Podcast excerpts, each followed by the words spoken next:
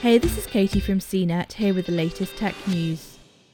President Joe Biden will announce on Tuesday that he wants states to make all adults eligible for coronavirus vaccines by April 19th, taking nearly two weeks off his previous May 1st deadline. The Biden administration has been working to ramp up availability of COVID 19 vaccines, including increasing the number of pharmacies in the federal vaccine program from 17,000 to nearly 40,000 stores.